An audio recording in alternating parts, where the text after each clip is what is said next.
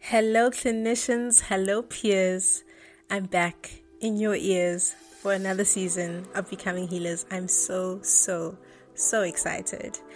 This season is going to be a little bit different, and that's why I thought it was important just to come on board and, you know, record a bit of a season two intro. We launched our first podcast, Becoming Healers, last year in April sometime, and the topic was a little bit challenging. It was forgiving South African healthcare. And on the backdrop of what happened in 2020, I don't even want to imagine where some of you are as it pertains to forgiving South African healthcare. But our promise to you at Young MD is to continue to dare to be great, and that's exactly what we are going to do here on the Becoming Healers podcast. So hang tight while I share with you my thoughts and hopes for the next season of Becoming Healers. COVID 19 has absolutely terrorized the world. It's a harsh word to use, but I think there's just no other word that holds the gravity of what people experienced because of this virus. Even then, I don't think people understand the weight of what it meant to have to daily embody the term frontliner.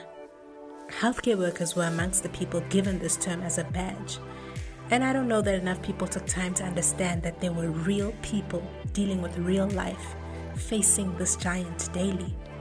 The fact that the humans behind the PPE have had to fight a terrorist of sorts and have remained completely exposed to this terrorist attack at every level imaginable.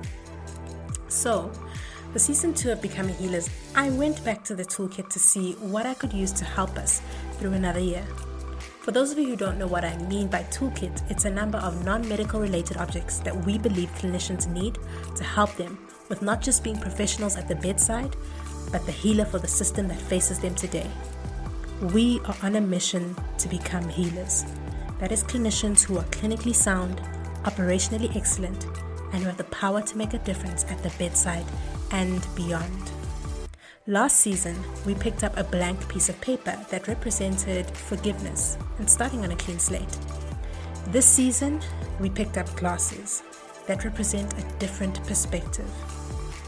This is because we think that healthcare workers are going to need this as their weapon this year to see everything in a different light themselves, their careers, their depression, their anxiety, their rage, their failure, their desperation, and the system's inadequacies.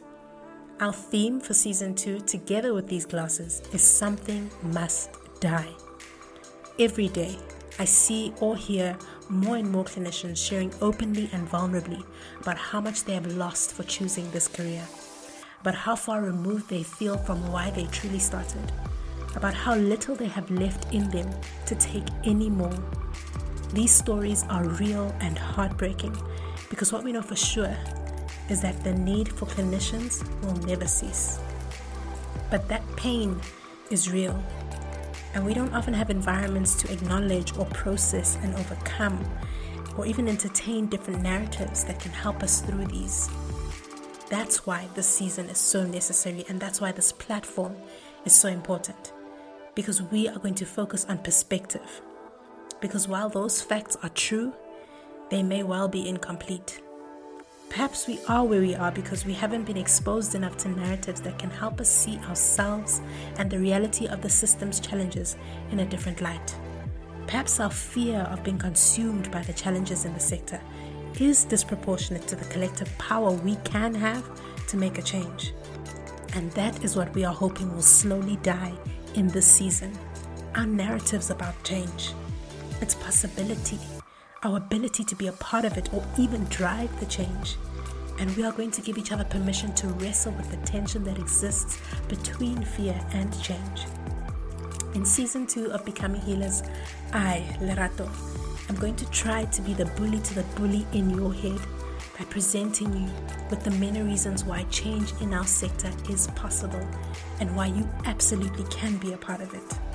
Now, I know this seems far fetched for many of us, but the reality is, our minds often check out of situations far before our bodies do. So, you might be on call, but you're checked out. And you might be on that ward round, but you're not really there because you are tired, or frustrated, or disappointed. And I'm not saying that is wrong. I'm simply challenging the narrative that wants you to believe that the only ways that are available for you to show up are going to continue to compromise you. Now I know it's been real and that I don't truly understand how much it's taken of you to pick this every day. But I think we need to get to a place, or at least journey towards a place, where we can make a choice that serves the truth of who we are, not just the reality of the pain that plagues us in these present moments. Our narratives must die so others can live. So, I'm committing to showing up in your ear every week for the next eight weeks and seeing if I can share in conversation with a clinician who has chosen perspectives that ensure the right things die in their lives. People who have more than likely not only opted to embrace the change, but embody it so that they can live out the truth of who they were meant to be in this sector, which is more than just a clinician, but equally an answer to the ills facing our system and our peers. In season two, everything that robs you of your hope must die, so that even when that skilled professional is under pressure, the healer hidden on the inside of you will not die. So, this season is about you. Before you join me here for our first episode, I want you to make a list of all the things that are dying in your soul, in your society, in your industry, in your mind then I want you to make a decision about what you want to survive after this too. And then meet me here each week to have an open and honest conversation amongst each other because something must die, but it will not be the healer that is hidden on the inside of you.